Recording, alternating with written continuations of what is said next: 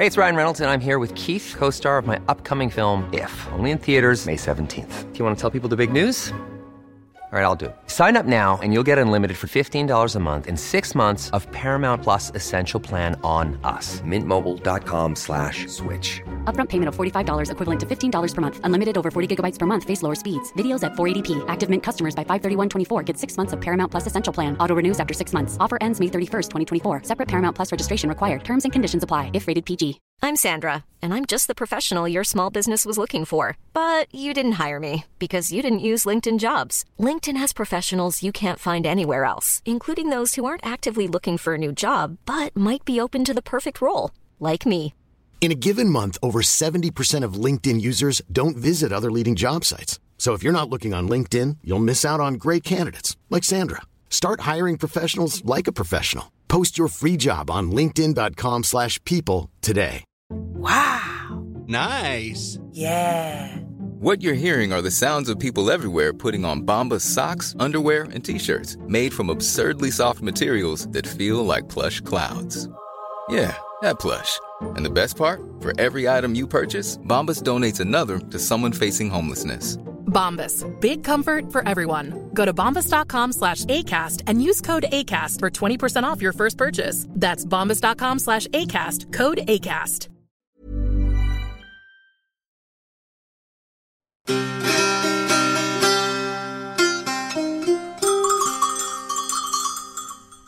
همین اپیزود پادکست وزین و فاخر و هنری و متعهد و انقلابی شب چراغون ره در حالی آغاز می‌کنیم که دیگه قربونش بروم 42 سال سن ره هم رد کرده و به قول معروف عقل رس رفته. یعنی در واقع انتظار مره که یک موجودی وقتی دیگه چهل سالش میره عقل رس بره. عقل رس یعنی چی؟ یعنی دوره بچگیره که دیگه خیلی وقت گذرونده جوونیاش رو هم کرده و زوراش رو هم زده و پس گردنیاش رو از روزگارم خورده و به قول معروف عبرتاش رو هم گرفته. یعنی اگه اهل عبرت گرفتن بوده گرفته. و خب از او هم هنوز پیر و ضعیف و منحنی نرفته. البته عذرخواهی می‌کنم از منحنی های عزیز. کلام شاعر بود وگرنه ما چیکار داریم به انحنا و زاویه شما؟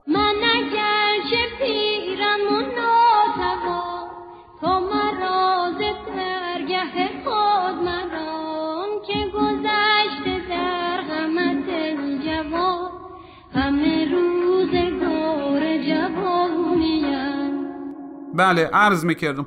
فرض در خراسان و هومه ایه که دیگه ده چل سالگی اوج همه چیه. البته این فرض الزاما هم در همه موارد درست نیست. مثلا ما خودم با چل و چند سال سن قلب و مغز و چند جای دیگه هم جوونه. البته ریا نشه ها. حالا بگذاریم. بزرگوار هم ظاهرا از زمره خود مایه. و خب با وجود چهل و چند سال سن یک کارای عجیب و غریبی ازش سر می‌زنه که آدم به قول معروف حلق بند مره. حلق بندم که می‌دونن دیگه چیه؟ اینم نمی‌دونن. اشکال نداره. با آموزش ضمن پادکست هم درم بره تا. ببینین زبون بند که می‌دونن چیه دیگه؟ هموره ببرن زیر رادیکال بعد به قوه پنج برسونن. این میشه حلق بند که البته اگه زبون بند مجازن به لال رفتن اشاره داره حلق بند به خفه رفتن ختم میره. یعنی ما فعل امر حلق بند رو دیگر هم داریم که به معنای زبان در کام بگیریره هم هست. حالا واز از بحث دور نیفتیم به ادبیات زدیم. بگذاریم ولش کنیم. بله خلاصه که این بزرگوار یعنی انقلابی که الان چهل و سومین سالگردش رو هم رد کردیم نه ای که بعضی اعضا و جوارحش سن و سال متفاوت داشته باشه نه.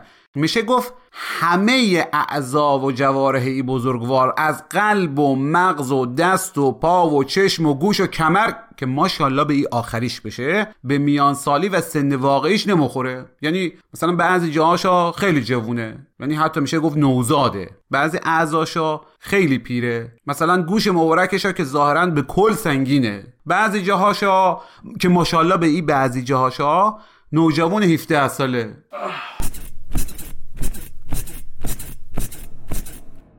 مهمون این شب چراغون آقای مجید تفریشیه که تاریخ دانه دکتر تفریشی در ایران و انگلیس تاریخ خوانده و متولد 1343 که حالا اصلا به ما ربطی نداره. ایشون دیگه او سنار رد کرده و مقالات و کتابها و سخنرانیها و مصاحبه های زیادی درباره موضوعات تاریخی و خصوصا تاریخ معاصر ایران داره که خب دیگه در کنار آموزش زبان خراسانی ما نمی‌تونیم اینجا جستجو در اینترنت رو هم بهتون یاد بدیم. ببخشید دیگه اگه می‌خواین اون موارد تشریف ببرین جستجو کنه. موضوع گفتگوی ما با آقای تفریشی درباره نقش قدرت‌های خارجی در برافتادن رژیم پادشاهی و برآمدن جمهوری اسلامی که ما تو خانه انقلاب صداش می‌کنه.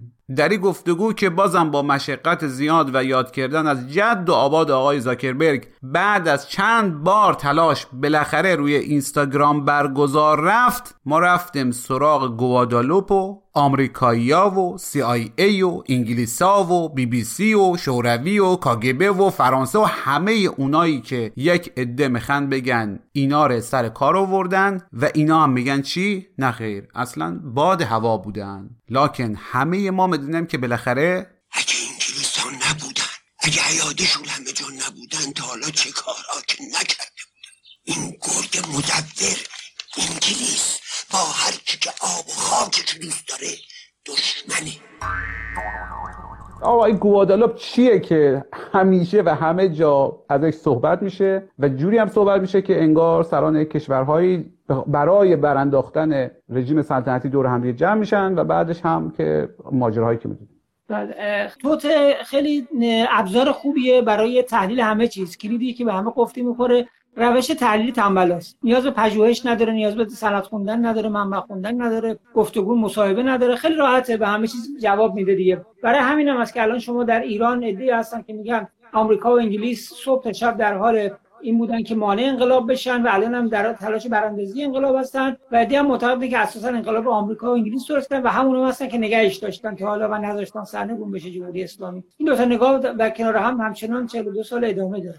ماجرای گوادلوپ هم از این قاعده مستثنا نیست. ببینید من چون بحث از گوادلوپ شروع کردیم من باید اول چیزی بگم. شما اگر می‌خوان راجع به روند سرنگونی حکومت شاه صحبت کنید مجبورید یک دهه قبل از انقلاب عقب برید و یه سری خیلی کوتاه در دو سه دقیقه راجع صحبت کنیم ولی من اون رو سوال بعدی جواب میدم. اول به سوال شما جواب میدم. ببینید ماجرا گوادلوپ اساسا بر این منوال هست که یک رئیس جمهوری در امریکا سر کار اومده به نام جیمی کارتر که رئیس جمهوری نامتعارفه. اگرچه یک دوره فرماندار ایالت جورجیا بوده ولی با معیارهای آن روزگار آمریکا رئیس جمهوری است که با بقیه رئیس جمهورها سنخیت نداره. یعنی بعد از حالا فرض کنیم مثلا اگر کندی رو در نظر بگیریم بعد از کندی اولی کسی که تا حد زیادی به اصطلاح خارج از ایته قدرت و به اصطلاح اون قدرتمندان کلان هست. تا خود کندی چون خانوادهش سیاستمدار بودن باز او هم نمیشه در قلم روی جیمی کارتر جا بگیره. از زمانی که جیمی کارتر در 1977 کارش شروع می‌کنه یعنی در 20 ژانویه 1977 کارش شروع می‌کنه تقریبا کشور اروپایی یک حالت آنتی ترامپ فعلی اگه بخوام مقایسه کنیم داشتن باهاش که یک رئیس جمهور کاملا دموکرات با آموزه های نه چندان شناخته شده آمریکایی های متفاوتی که طالب قدرت نرسیدن رو کار اومده و اروپایی ها تکلیفشون باهاش معلوم نبود و مرتب دنبال این بودن که یک هماهنگسازی و هم نواسازی انجام بدن. در اصطلاح سندی اومده تو اسناد مکاتبات اروپایی اومده که برای شفاف کردن نقاط خاکستری grey point grey attitude به اصطلاح نقاط خاکستری رو با هم روشن کنن بین کشورهای فرا آتلانتیک یعنی اروپا و آمریکا. از اول سال 77 این ماجرا به اصطلاح شروع میشه که چیکار کنن چیکار نکنن و مذاکرات متعددی صورت می‌گیره. نهایتا به این نتیجه می‌رسن که یک جلسه ای سران شش کشور بزرگ غربی سرمایه‌داری غربی با هم جمع بشن یه جایی و اینا با هم نکات مختلف رو با هم همساز بکنن. ده تا موضوع داشته. ماجرای کره بوده ماجرای روسیه بوده شوروی اون موقع ماجرای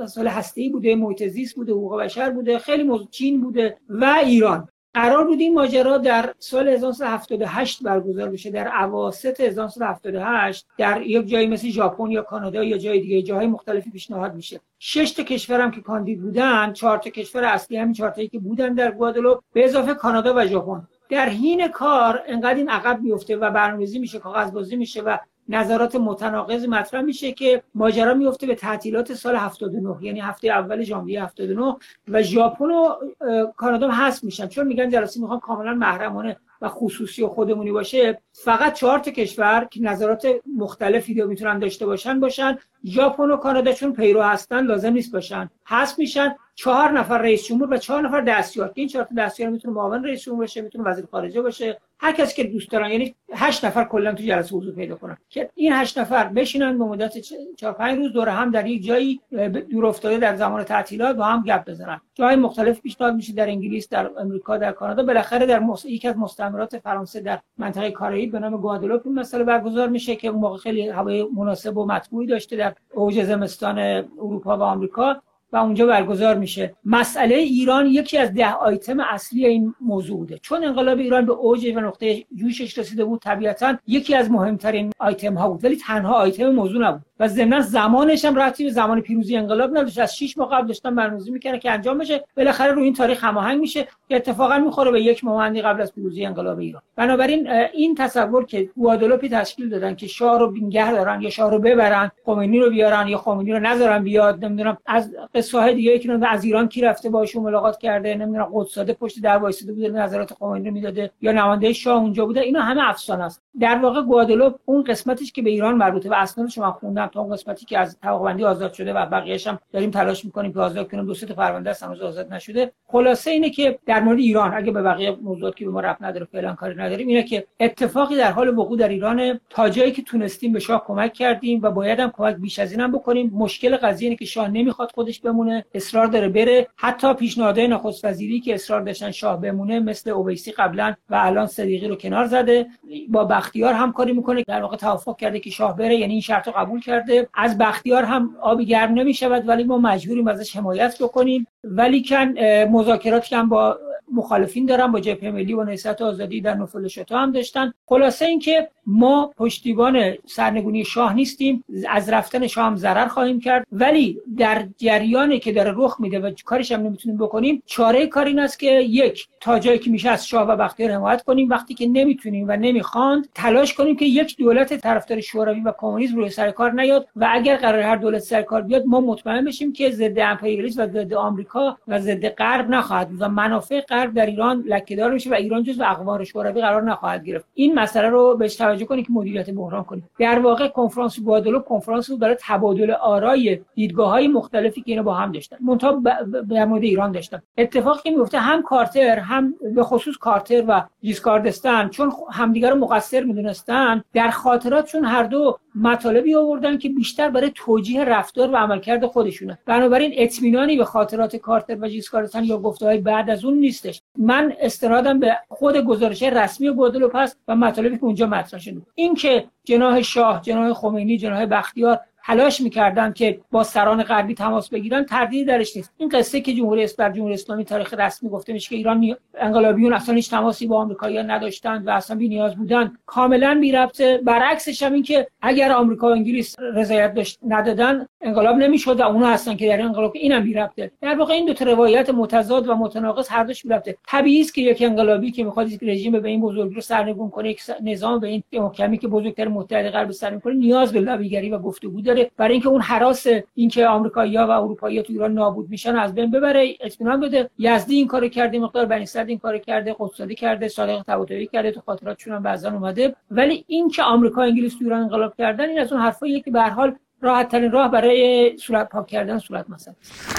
ما پیروزیمون وقتی است که دست این اجانب از مملکتمون کوتاه شود و تمام ریشه های رژیم سلطنتی از این مرز و بوم بیرون برد و همه رانده بشند اون چیزی که شما میگن انتخاب گزینشی برای بازی با تاریخ همینه دیگه. یعنی که هر کسی اون تیکه که دلش می‌خواد و از اون منبعی که دوست داره یعنی منبعی که اهداف ایر یا نظریهش تامین می‌کنه برمیداره این بر می‌زنه و تقریبا دیگه الان شده مثل توییت دیگه. بله. صفحه فلان فلانی جوری گفت. بله بعدم بعدم این, این سیستم متاسفانه ناشایستی که در ایران هست اینه که سه چهار تا منبع ناشناس یا فیک یا بیارزش از گروه های مختلف چه ارزشی چه مجاهد چه سلطنت طلب اینا چند تا مطلب نقل می‌کنن خودشون به تواتر میرسونن. بعد میشه سند. میگی سند بیار دوره بله. مطلب خودشون بازنش کنن میگه اینم سندش کیه؟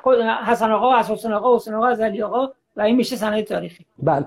آقا جریان انقلابیون ارتباط انقلابیون با آمریکا که چند سال پیش هم خیلی با ذوق زدگی و هیجان بی بی سی فارسی اعلام کرد که خبرنگارشتون کنم آقای کامبیز فتاحی به اسنادی دست پیدا کرده که انقلابیون با آمریکا درست یک روز قبل یا بعد از خروج شاه ارتباط برقرار کردن. چیه چون ظاهرا شما اینا رو یک مقدار شانتاژ رسانه‌ای و هیجان زدگی و اینا می‌دونید درسته؟ ببینید معذرت می‌خوام از اینکه یه مقداری رک می‌خوام صحبت کنم توی این موضوع. در این مورد خاص. نه موارد سعی می‌کنم احترام رعایت کنم. الان احترام آقا آقا فوش هم بدین حله. ما ما با ما با دوستان این حرفا رو نداریم. الان الان مخاطبای ما دور هم نه فوش که یقینا نخواهم داد. ولی ببینید داستان مطالبی که هر از گاهی آقای کامیز فتایی منتشر می‌کنن در بی بی سی و بی بی سی هم با آب و تاب فراوان منتشر می‌کنه. چند تا وجه داره. یکی وجه اصلیش به نظر من قرض شخص شخص آقای فتحیه که مشخصا نه مورخ نه صادقیش بود.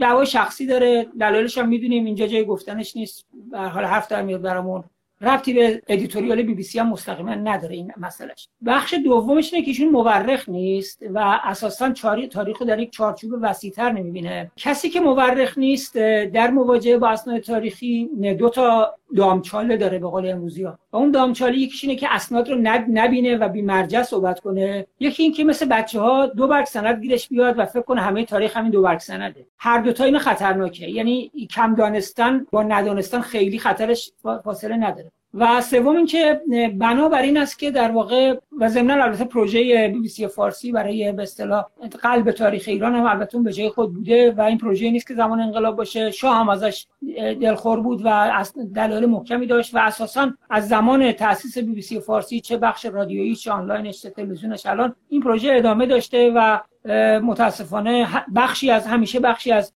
دیپلماسی عمومی بریتانیا در ایران بوده. برای فتح قلوب اذهان برای جهت دادن به هر دلیلی.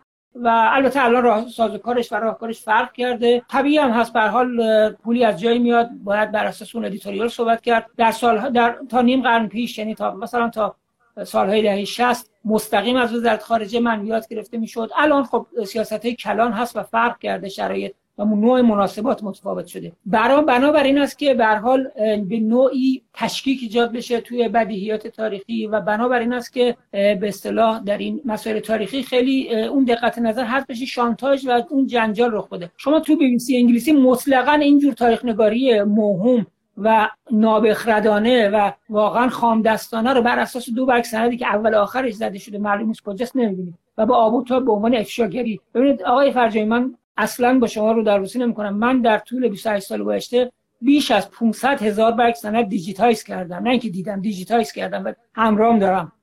تو هاردام دارم. نزدیک بیش از یک میلیون برگ سند ورق زدم و هیچ وقت به خودم رسیده نمی‌دونم با اعتماد به نفس که آقای فتاحی و بی بی سی فارسی اینقدر راحت دروغ بگم در تاریخ این صحبت بکنن. خیلی کار دشواریه و البته کسی بلد باشه خیلی راحت میشه. بله البته نمی‌خواستیم راجع به بی بی سی به بحث مبسوطی داشته باشیم و از جمله باز مثلا احتمالا اگر از اونها بپرسیم خواهن گفت که خب بالاخره خبرنگار که می‌تونه تاریخ نگار باشه و اگر قرار باشه تاریخ نگار استفاده کنه باز خبرنگار. غلط می‌کنه به عنوان تاریخ نگار دخالت می‌کنه. یعنی چی ایشون وقتی که میاد میگه که آقای خمینی رفته با آمریکایی ملاقات کرده بعد معلومش که یه نفری از طرف ایشون که با برادرش یا آقای کمره یکی رفته با از طرف ایشون گفته آمریکایی اینجوری یعنی بعد با 60 تا واسطه این وسط میاد. این قلب تاریخه. یعنی شما ببینید بحث شخص خمینی و شاه و اینا نیست. در مورد شاه همین اتفاق وجود اتفاقا اعتراضاتی که شاه به صداقت سرویس جهانی بی داشته بیشتر از جمهوری اسلامیه. جمهوری اسلامی هیچ وقت رسما و به طور کامل تمام دفاتر بی بی سی در ایران تعطیل نکرده. بالاخره رابط دارن. یه کسی هست براشون انگلیس انگلیس رو دارم میگم نه فارسی رو. تعطیل نکرده. ولی شاه دفتر دستگیر بی بی سی رو بس اصلا قفل زد درش تعطیل کرد سال 1975 یعنی مسئله جمهوری اسلامی نیست مسئله ایران خب، حالا که صحبت حالا که صحبت شد پس بد نیست اینم صحبت کنم. چون همیشه به ویژه سلطنت طلب ها در مورد نقش مخرب بی بی سی فار... بی بی سی رادیو بی بی سی فارسی یا بی بی سی جهانی صحبت می‌کنن حالا که صحبت شد و شما دیگه وارد نقد بی بی سی شدین که البته موضوع صحبت ما نبود ولی خب این موضوع موضوع صحبت ماست که آیا انگلیس واقعا از طریق رسانه تاثیر گذاشت در پیروزی انقلاب؟ ببینید حالا مجبورم بحثم خود عقب‌تر ببرم براتون. ببینید ما بحث نمی‌خوام قبل از 28 مرداد ببرم چون تکراری است و مفصله و جای صحبتش تو این چند دقیقه نیست. در سالهای بعد از جنگ جهانی دوم و بعد از 28 مرداد کودتا 28 مرداد تقریبا یه فاصله 15 ساله است که روابط ایران با غرب داره تنظیم میشه. یعنی به مرور آمریکایی‌ها دارن جای انگلیس‌ها رو می‌گیرن و گرفتن تا 1968 در 1968 اتفاق مهم در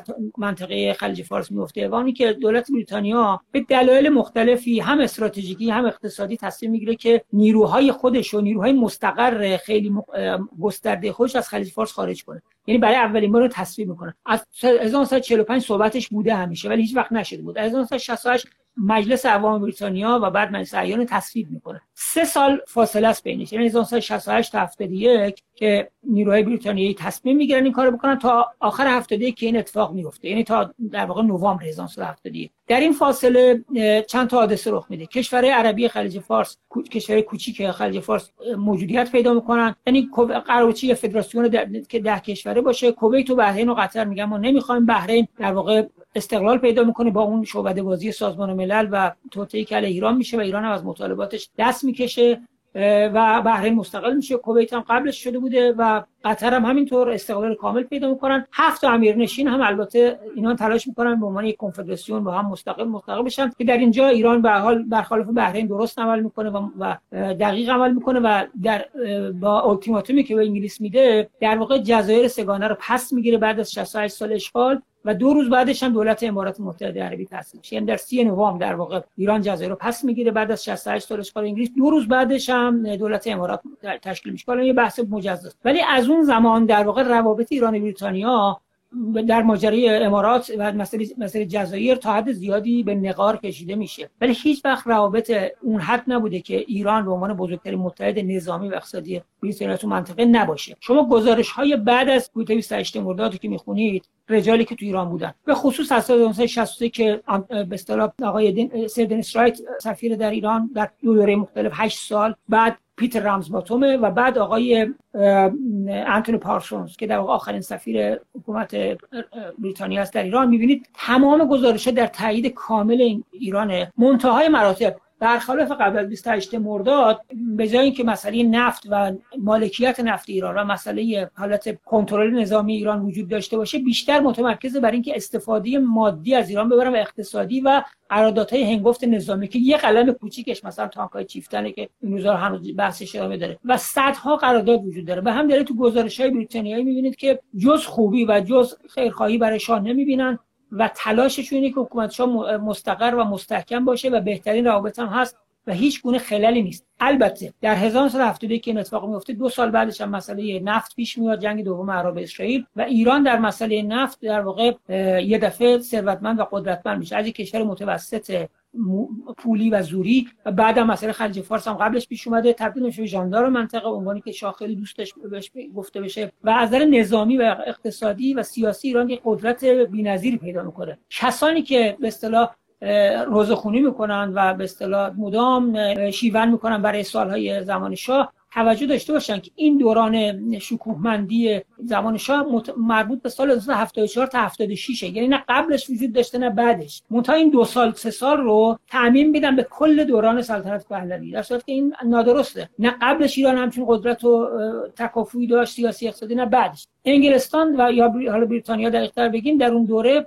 روابطش با ایران در بالاترین حد 100 تا بیش از 100 تا پروژه نظامی با ایران داره. از نظر اقتصادی ایران بزرگترین شریکشه از جهت راهسازی راههای ایران ماشینالات کشاورزی ماشینالات صنعتی ایران بیشتر روابط داره. گزارش های پارسونز که شما می‌خونیم جز تایید حکومت شاه چیزی نمی‌بینید توش. در ماجرای انقلابم شما وقتی که میشه فقط یه اشاره می‌کنم. بعدش یه گزارشی وزارت خارجه بریتانیا شروع می‌کنه نوشتن یعنی دستور میدن بنویسن توسط دیپلمات جوان به نام نیکولاس بران همون نیک بران معروف که تو تاریخ ایران با دیدار با آقای لاریجانی بعدا مشهور میشه. اون موقع دبیر دوم ساده بوده. یه گزارشی می‌نویسه در مورد عنوانش هست پست مورتم و ایران رولوشن کالبوت شکافی انقلاب ایران که در این گزارش در حدود 100 صفحه است که به ملحقاتی هم داره خود گزارش البته این ور نقل شده ولی ملحقاتش کمتر کسی دیده چون وقتی میفرستن به دوار مختلف به MI5 و MI6 نمی‌دونم وزارت خارجه پارلمان دربار اینا فیدبک داره و اینا توضیحات داره و نظرات مختلف داره. اینو الحمدلله ما داریم چاپش می‌کنیم. ولی اگه بشه در حدود 300 صفحه میشه. اونجا شما می‌بینید که رسما بریتانیا از انقلاب ایران به عنوان یک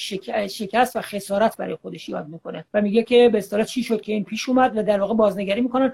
آقای پارسونز بازخواست میشه برای اینکه چرا قفلت کرده و صدای پای انقلاب رو و صدای پای دیگر رو نشنیده. این که انقلاب ایران رو به اصطلاح نتیجه دعوای آمریکا و انگلیس بدونیم خیلی راحته برای اینکه مشکلات داخلی رو نادیده بگیریم. شما رو ارجاع میدم به کتاب آقای دکتر محمد سمیعی به عنوان اینکه روحانیت چرا و چگونه به قدرت رسید. در واقع گسترده شده تز دکترایشون رو نشر نیچاپ کرده فکر کنم تو دو سال گذشته ده بار چاپ شده کتاب خیلی قطوری هم هست. اونجا کاملا همینجا معذرت می‌خوام. در همینجا خب شما از یک طرف میگین که انگلیس اینقدر طرفدار شاه بوده تمام گزارش ها مثبت بوده حتی یه نفرم که گزارشش یک مقداری واقع بینانه و منفی بوده بازخواست شده. بعد از طرف دیگه خب خود شما میگین که شاه به شدت با بی بی سی صحبت من اشتباه متوجه شدیم. من بعدا میگم. بله خب. ببینید من یه نکته می‌خواستم بگم. بعد از طرف دیگه شما میگین که شاه به شدت با بی بی سی مشکل داشت و باز میگین که بی بی سی مجری منویات حالا یا وزارت امور خارجه یا بعد از دهه 1960 منویات کلی بریتانیا هست. خب اینجا حرفای خود شما با هم تناقض نداره در مورد بی بی سی و نقشش مطلبم تموم نشد می‌خواستم بگم. از از 1973 74 به بعد شما وقتی که شاه قدرت می‌گیره و ثروتمند میشه و ایران قدرت می‌گیره و ثروتمند میشه یک رابطه عشق و نفرت بین ایران با غرب رخ میده. یعنی دیگه شاه دیگه به اون صورت مجبور و محکوم به پذیرش منویات غرب نبود. قبلش هم البته به این صورت که نوکر در بسته و, کمر بستن بوده. این نگاه که نگاه خیلی عوامانه ای اگه اینجوری بخوام فکر کنیم. ولی از 1974 مجال اینو پیدا کرد که استقلال رایش بیشتر نشون بده. و عملا یه رابطه عشق و نفرت بین آمریکا و بریتانیا و, و, و با ایران رخ میده. یعنی در واقع شاه تلاش می‌کنه که یک سیاست مستقل انجام بده. اتفاقی رخ میده که البته اخیرا یه جایی توش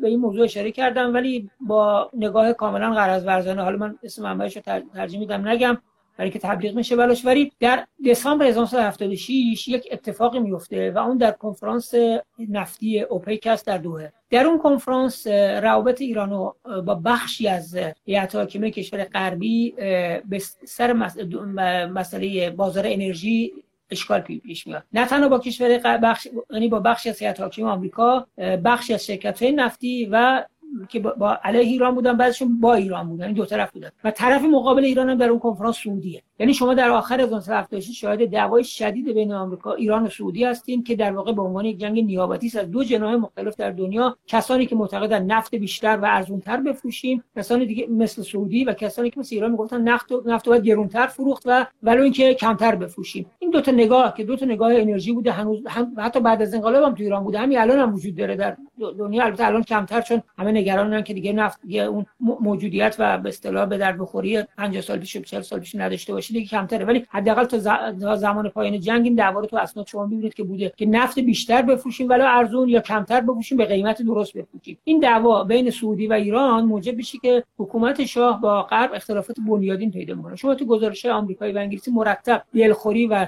نگرانی از شاه رو می‌بینید ولی همه معتقدند که باید با شاه مدارا کرد در اینکه بزرگتر متحد ماست. اتفاقا کسایی که میگن که کارتر اومد تو ایران حقوق بشر را انداخت برای اینکه شاه رو بندازه برعکسه. یعنی شما تو گزارشای هم داخلی هم خارجی که می‌خونید می‌بینید که اینا میگن آقا این روش که شاه داره ایجاد می‌کنه به خصوص بعد از رد کردن پیچ تاریخی حزب رستاخیز خطرناکه و در واقع داره تیشه به ریشه خودش می‌ذاره. ما نباید بذاریم همچین اتفاق بیفته. این اطلاعی حقوق بشر و دموکراسی برای اینه.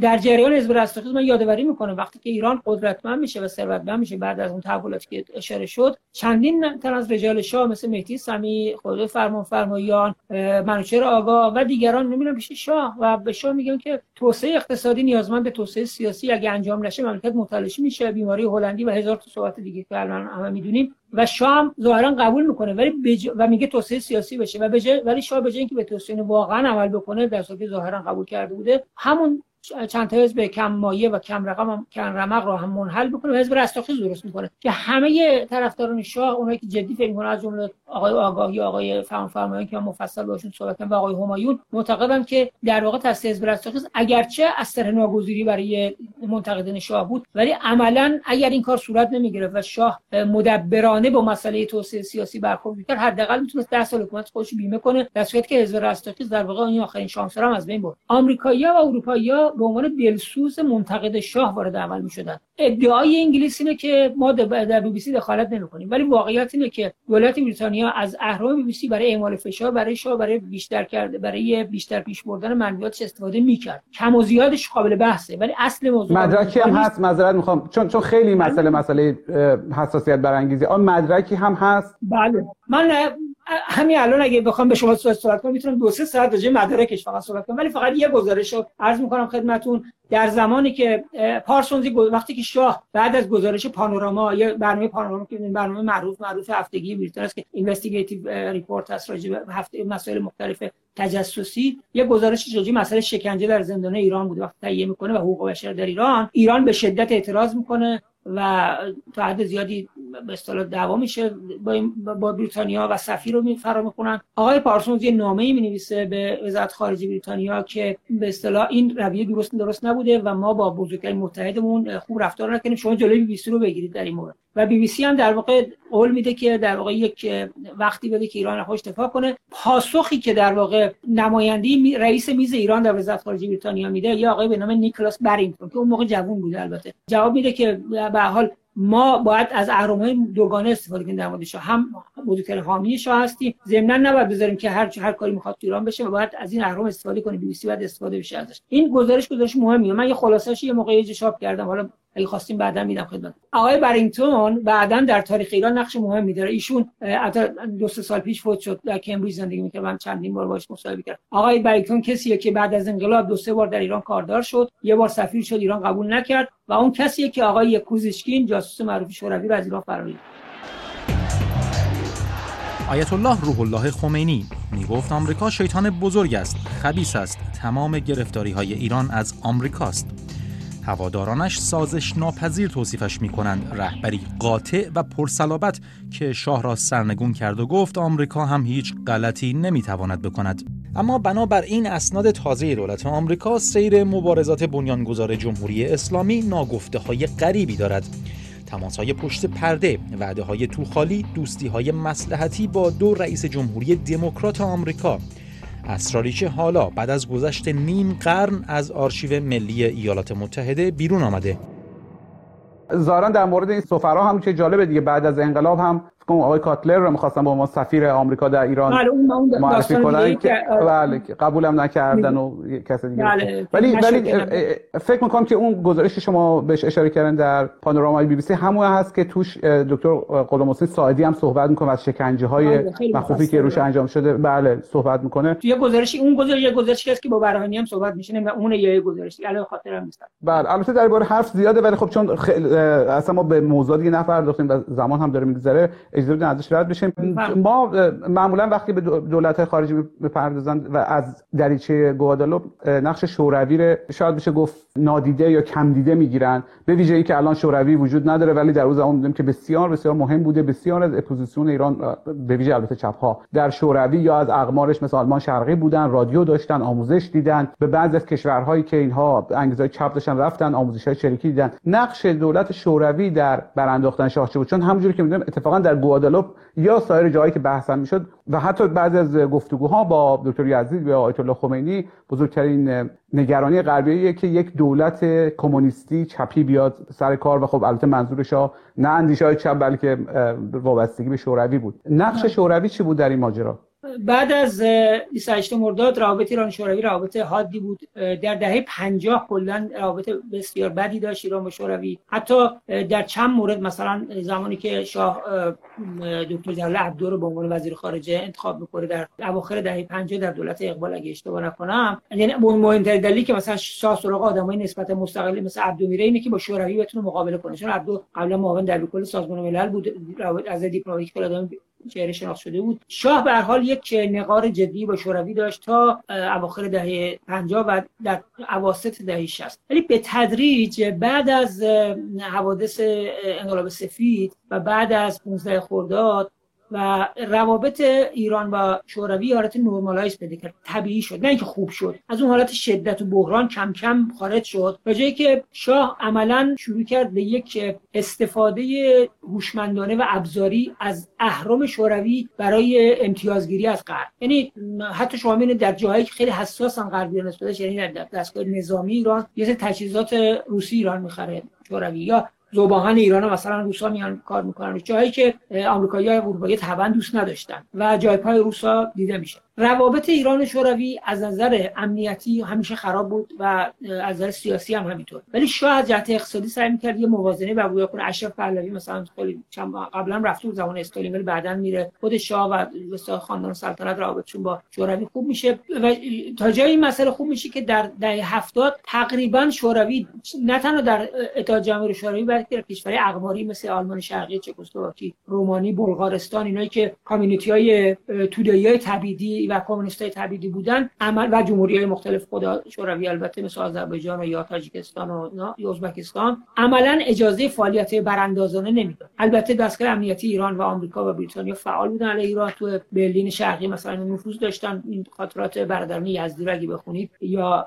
خود پدیده منوچهر آزمون که بعدا میاد ایران وزیر و وکیل میشه و رئیس اوقاف میشه. به جزء حزب توده بود و فرار می‌کنه از اونجا. اینه که به حال دستگاه امنیتی ایران رو اینو کار می‌کرد. ولی شوروی در عمل براندازی ایران عملا دخالت مستقیمی دیگه در دهه 70 نداشت. برای اینکه تصور شوروی این بود که نیروهای طرفدار او یعنی حزب توده اقتدار کافی و نفوذ کافی رو ندارن و براندازی شاه به نفع اونها نیست. ولی ضمن شاه طبیعتا متحد غربه و تو اقمار غربی هست. از جهت راهبردی روش حساب نمی‌کردن ولی در عمل براندازی هم نبودن. روی کار آمدن انقلاب اسلامی و جمهوری اسلامی هم طبعا در ابتدا مورد تایید شوروی نبود. برای اینکه شما اگه گفتارهای رادیو مسکو رو مثلا گوش می‌کردید که من اون موقع مثلا نوجوانی بودم مدام گوش می‌کردم این رادیو رو بعد البته مکتوبش هم در دسترس بود تا اونجا که بود نگاه کردم. نگاه همدلانه به انقلاب تقریبا تا اواسط سال 57 شوروی ندارن یعنی تا زمان 17 شهریور تقریبا. ولی بعد به تدریج یه مقداری نگاهشون عوض میشه. از 13 آبان 57 به بعد که به نظر من نقطه عطف بزرگیه که حالا بخوام راجعش صحبت کنیم تقریبا نگاه‌های مختلف هم غرب هم شرق به آینده حکومتش تغییر می‌کنه. و دلایلش هم دلایلیه که به نظر من خیلی جای بررسی و توجه داره. شوروی به هر حال امیدی به حزب توده نداشت. option دیگه به جز حزب توده نداشت. ضمن که جنبش چپ ایران به تدریج و حد زیادی تا سال 57 خودش از چنبره سیطره حزب توده و شوروی هم داشت خارج می‌کرد. یعنی فقط حزب توده و کمی از چریکا بودن که به بخشی از چریکا بودن که به اصطلاح دلبسته شوروی بودن. بقیه راه آینده جنبش چپ در ایران از شوروی جدا کرد. بله. ظاهرا همزمان البته همزمان که میگیم نه دقیقا همزمان ولی در همون حدود 13 آبان و حمله به سفارت آمریکا و او آمریکا ستیزی بحث حمله شوروی به افغانستان اشغال افغانستان پیش میاد که باز دوباره روابط تیره می‌کنه و تقریبا هیچ وقت روابط ایران و شوروی همسایه شمالیش دیگه مثبت نشد تا فروپاشی و البته اون نامه من راجع 13 آبان 57 صحبت کردم ولی این موضوع شما درست بله منظورم به 58 بود که بله. در 13 آبان 57 بفرمایید که چه اتفاقی افتاد ببینید وقتی که دولت هویدا کارآمدیش از دست میده و تصمیم گرفته میشه که یک دولت جدید سر کار بیاد آمریکایی‌ها به دلایل مختلفی که حالا بحثش مفصله نظر خوشی نسبت به آموزگار داشتن و اروپایی هم نظر ممتنع داشتن نسبت به آموزگار. هر آموزگار آدم بود که مشهور بود که به اصطلاح از نظر مشربی و روش با آمریکا نزدیکه و خودش هم مناسبات خیلی خوب با آمریکایی‌ها داشت و تیمی هم که آورد در واقع یک تیم آمریکایی بودن که مرتعد کارتر هم کمابیش بودن برای اینکه یک اصلاحاتی در ایران انجام بدن اصلاحات اقتصادی. توجه شما به این نکته جلب می‌کنم که در زمانی که آموزگار سر کار اومد بعد از یک دوره شکوفا و بسیار درخشان اقتصادی و توسعه ایران دچار بحران میشه. یعنی مشکل نقدینگی اونقدر بالا گرفته بود که برخلاف اون افسانه هایی که در مناطق و جای دیگه شما می‌خونید ایران مشکل نقدینگی جدی داشت. یعنی پروژه های مختلف داخلی و خارجی اونقدر بیشتر از حد دارایی ایران بود که ایران نقد پول نداشت انجام بده. ضمن اینکه 6 میلیون بشکه نفت صادر می‌کرد. ولی برجش از برج و خرجش خیلی بیشتر از داراییش بود. به همین دلیل در واقع در همون سال زمان که آموزگار سر کار میاد بحث اینجا میره که ایران دیگه پولی برای پرداخت قراردادش به خصوص قرارداد نظامی گفتش نداره و برای اولین بار در ادبیات سالهای اواخر حکومتشو بحث بارتر اویل مطرح میشه بارتر دیل بترام که در واقع معامله تهاتری و اعلام میشه به همه طرفهای قرارداد ایران که ما فقط با با نفت میدیم نه به جای پول نفت میدیم نفت خام فقط میدیم. هیچ کار دیگه نمی‌تونیم بکنیم. این از اواخر 76 اوایل 77 مسئله آشکار میشه. دولت آموزگار توی همچین بستر سر کار میاد نمی‌تونه کارش انجام بده و شاه و در این فاصله البته جنبش انقلابی مذهبی اوج گرفته و رهبری آیت الله خمینی تقریبا بلا منازع کم کم میشه. نبود ولی داشت می‌شد. عملا به این نتیجه از یک دولت سر کار بیان که بتونه با روحانیون حرف بزنه و گفتگو کنه و یک آشتی ملی ایجاد کنه. دولت آشتی ملی در داخل گیومه دولت شریف امامیه که پدرش یک روحانی درجه سه بوده و تصور این بود که اینا با ارتباطی که با مرحوم آیت الله شریعت مداری آقای گلپایگانی یا احمد خونساری در مرحوم آقای خونساری در تهران داشتن بتونن در واقع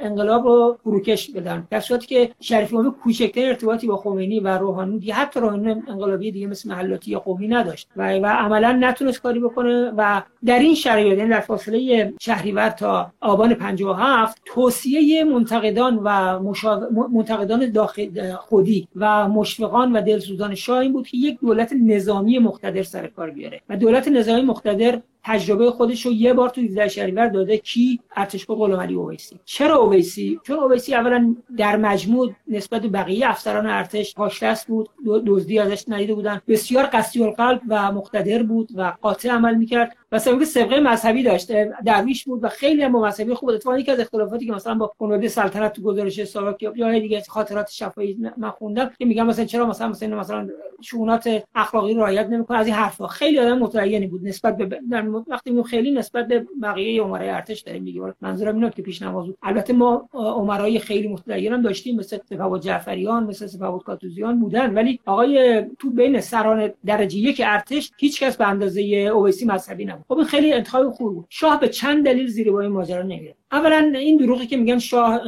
ابا کرد از آدم کشتن و به اصطلاح گفتش که من نمی‌خوام ملت خودم بکشم. اینا حرفایی که حرفای قشنگیه که ریشه نداره. شاه تو مکاتبات گفتگوهاش با های مختلف غربی به خصوص سوریوان و پارسون و دیگران میگه که فایده نداره. میگه که انجام دادیم به اینجا نمی‌رسه. ضمن اینکه اثبات نمیداره عملا به هیچ جام نمی‌رسه و این شهریور رو اینجا نشون دادی که عملا بی فایده و من مریضم می‌خوام برم. هم صحبت آخر صحبت من مریضم می‌خوام برم. دوم اینکه شاه به شدت به شدت نگران تکرار تجربه سوم اسفند بود. و آدمی مثل اویسی رو بر نمیتابید چون نمی‌خواست یک رضا شاه دوم ایجاد شه. برای اینکه نگران بود که اویسی بخواد به اصطلاح قبضه قدرت بکنه مثل آنچه که رضا کرد یا در مصر ناصر و دیگران کردن و جای دیگه. بنابراین به جای اینکه اما یک بار دیگه مثل ماجرای حزب رستاخیز به اینکه به حرف مشفقان و معتمدان و مشاوران گوش بکنه داخلی و خارجی ضمن اینکه قبول کرد دولت نظامی روی کار بیاره به ذلیل ترین و ضعیف ترین دول...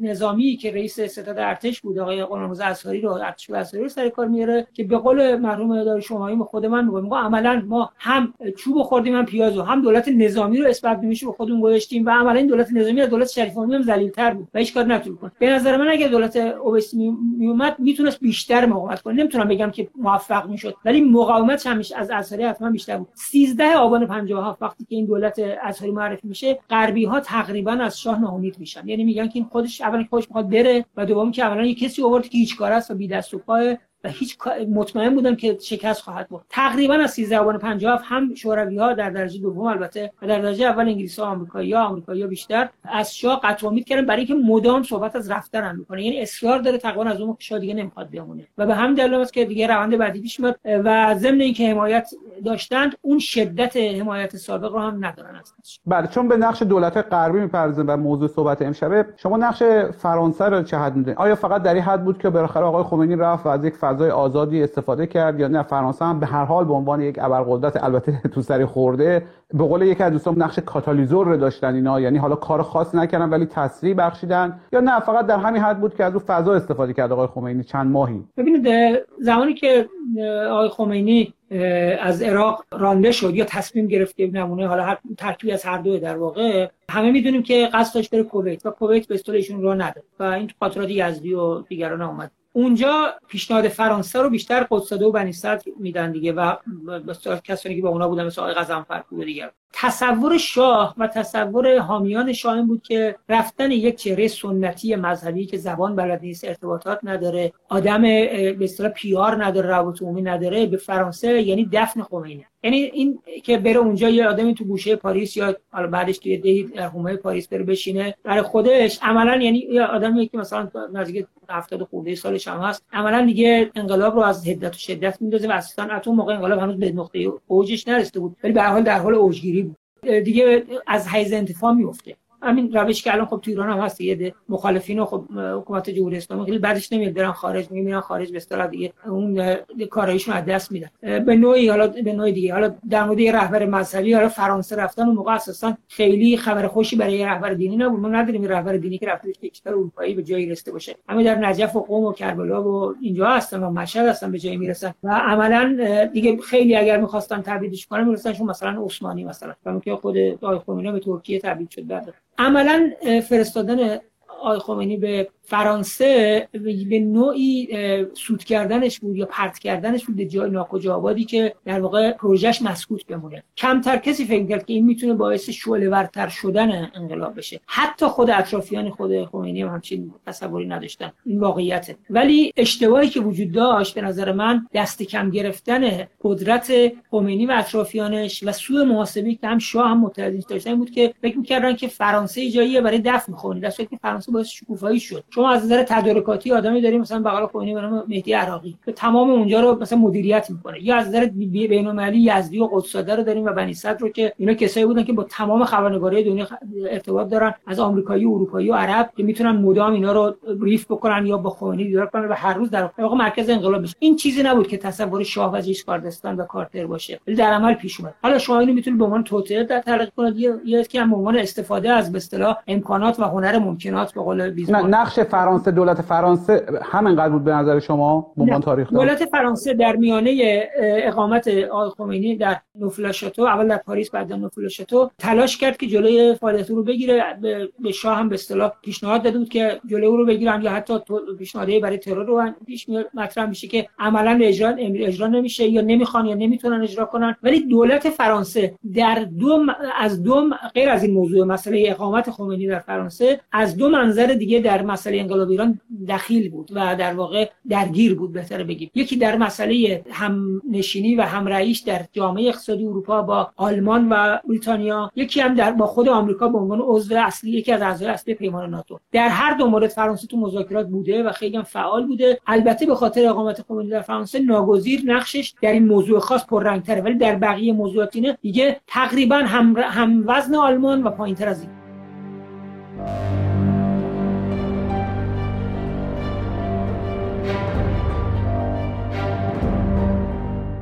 یکی از سوالاتی که خیلی پرسیدن و حتما شما هم خیلی تالا شنیدین اینه که آیا گران کردن یا گران شدن نفت و به خصوص بعضی از جست های تقریبا قلدرانه که شاه دست کم در مصاحبه ها می‌گرفت برای قدرت های غربی. در پشت کردن بود در حمایت از مخالفین اثری داشت یا نه؟ بله ببینید من توضیح دادم در مورد کنفرانس دوه اینکه ایران می‌گفت نفت گرونتر ولو با فروش کمتر و سعودی ها می‌گفتن ارزونتر و بیشتر این اینجوری نبود که اینا دو تا کشور واسه خودشون هر چی بخوان تصمیم بگیرن. هر کدوم از این دو تا دیدگاه در جامعه جهانی و در اردوگاه غرب طرفدار و حامی داشت. یعنی اینجوری که شاید یه تنه وایسه دود مثل رابین هود و بتمن مثلا اون وسط من می‌خوام با همه بجنگم در بین شرکت های نفتی در بین قدرت های غربی در بین کشورهایی که خودشون نفت داشتن اونها اتفاقا بخشیشون طرفدار ایده شاه بودن. یعنی شاه رو حمایت می‌کردن. البته در امریکا یه موافق و عده مخالف بودن. در بریتانیا هم همینطور. چون بریتانیا می‌دونه اون موقع شروع کرد به استخراج نفت و گاز و وارد خودش وارد بازار شد. همون موقعی که ایران حوزه گازی رام رو شریک میشه با بریتانیا. می‌دونید که یکی از حوزه نفت گاز دریای شما ایران با بریتانیا شریکه تا در 15 سال پیش بسته الان داره استخراج میشه از تحریم آمریکا مسونه و همچنان داره کار می‌کنه. مال ایران و انگلیس مشترکه. ما محصول همون موقع است بنابراین اینکه شاه می‌خواست نفت گرون کنه آمریکایی و اروپایی بعدشون اومد اینجور نیست. جناهایی در آمریکا و اروپا بعدشون اومد ولی جناهایی هم حامی شاه بودن از این سیاست حمایت می‌کردن. همه یک کاملا آمریکا و اروپا علیه این سیاست شاه نبودن که به نظر من در اون زمان سیاست درستی هم بود ولی این سیاست درست دشمنانی داشت و حامیان بسیار. بله. آقا ما در مورد تسخیر سفارت آمریکا یا به قول دوستان لانه جاسوسی نمی‌تونیم صحبت بکنیم چون اصلا اون یک بحث جدا و بسیار درازدامنیه. ولی در مورد اتفاقهایی که افتاد از انقلاب یا از تماسهایی که به هر حال انقلابیون با آمریکا گرفته بودن در یه جا شما حرف جالب می‌زنید. گفتین که خب اگر اصلا نمی گرفتن این تماس ها جای تعجب داشت و جای سرزنش داشت. هر رژیمی که گروهی که می‌خواد واقعا یک حکومتی رو به دست بگیره باید با همه قدرت ها صحبت کنه و این اصول اولیه دیپلماسی یا مذاکره است که برای به دست گرفتن قدرت. اما سوال اینه که از زمانی که دولت موقت مستقر میشه تا زمانی که با حمله به سفارت آمریکا و استعفاش از حکومت خارج میشه چه اتفاقی افتاد؟ چون به هر حال بودیم که یک بار چریک های فدایی یا به اسم چریک های فدایی رفتن و سفارت رو گرفتن. حالا خود سفیر وقت آمریکا یا مامورین اونجا بعضا ادعا کردن که اصلا خود آقای بهشتی آمد اینا رو بیرون کرد و حتی میگن عذرخواهی کرد که کمی هم ب... عجیبه نمی‌دونم در موردی هم صحبت کنیم. ولی به هر حال عذرخواهی کرد. خب اگه عذرخواهی کرد ولی به هر حال این جالبه که چه اتفاقی میفته. چون الان میگن یک عده دانشجو رفتن بعد آقای خمینی هم گفت بمونن همونجا و بعد اون برنامه ها پیش اومد و اینا با جمهوری خواه رو هم ریختن. ولی ما یک بار داشتم روزنامه های اوایل انقلاب رو ورق می‌زدم تقریبا همه شخصیت ها از حمله به سفارت آمریکا نه همه تقریبا همه تقریبا همه گروه همین گروهایی که دارن میگن مجاهدین خلق که اصلا گفتن اینا رو اعدامش کنن خیلی از افراد مجاهدین از همه بیشتر ولی بقیه هم بودن بله حزب توده کارو میگیم چپ بود. حزب توده که ماشاءالله از آقای خلخالی هم حمایت می‌کرد. ولی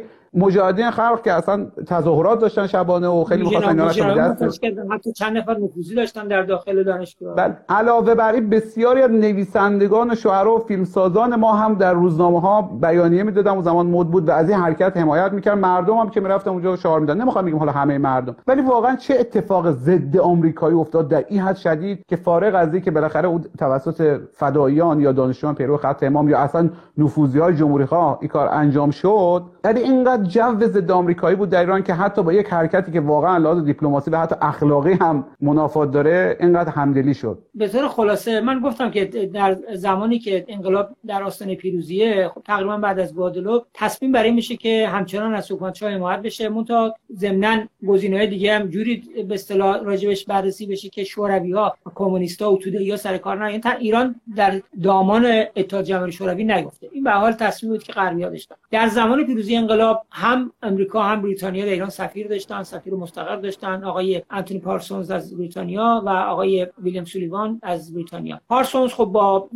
هیئت حاکمه بریتانیا وزارت خارجه بریتانیا در دولت جیم کالاهان جیمز کالاهان روابطش خوبه مشکلی هم نداره. ولی آقای سولیوان یه مقداری در واقع مشکلاتی با وزیر خارجش داره. وزیر خارجش کیه؟ آدمی به نام آقای دکتر سایرس که آدم بسیار نجیب و شریف و دانشمندی بود که خیلی شخصیتیه که در تاریخ دیپلماسی آمریکا واقعا نظیر نداره. دلایلش هم خواستین میشه یه جلسه که چرا سایرسمن زدن واقعا متمایزی بود از بقیه. به حال با سولیوان مینا خوبی نداشت و برعکس. بعد از پیروزی انقلاب چند تا مسئله ایران با آمریکا داره. یکی مسئله تحریم هاست. ما توی سالهای گذشته مرتب از رسانه‌های فارسی زبان خارج می‌بینیم که تحریم های ایران از زمان برنامه هسته ایران شروع شده. من برای شما عرض می‌کنم که تحریم های ایران از قبل از پیروزی انقلاب تاکید می‌کنم از قبل از پیروزی انقلاب شروع شده. از زمانی که مطمئن شدن که شاه روزهای آخر حکومت بختیار قرارداد نظامی رو کم کردن تعدیل کردن دبه در آوردن هم بریتانیا هم آمریکا و شروع میشه دوران انقلاب بیشتر میشه. بعد از گروگانگیری خب تشدید میشه و جنگ همینطور ادامه پیدا می‌کنه. یکی مسئله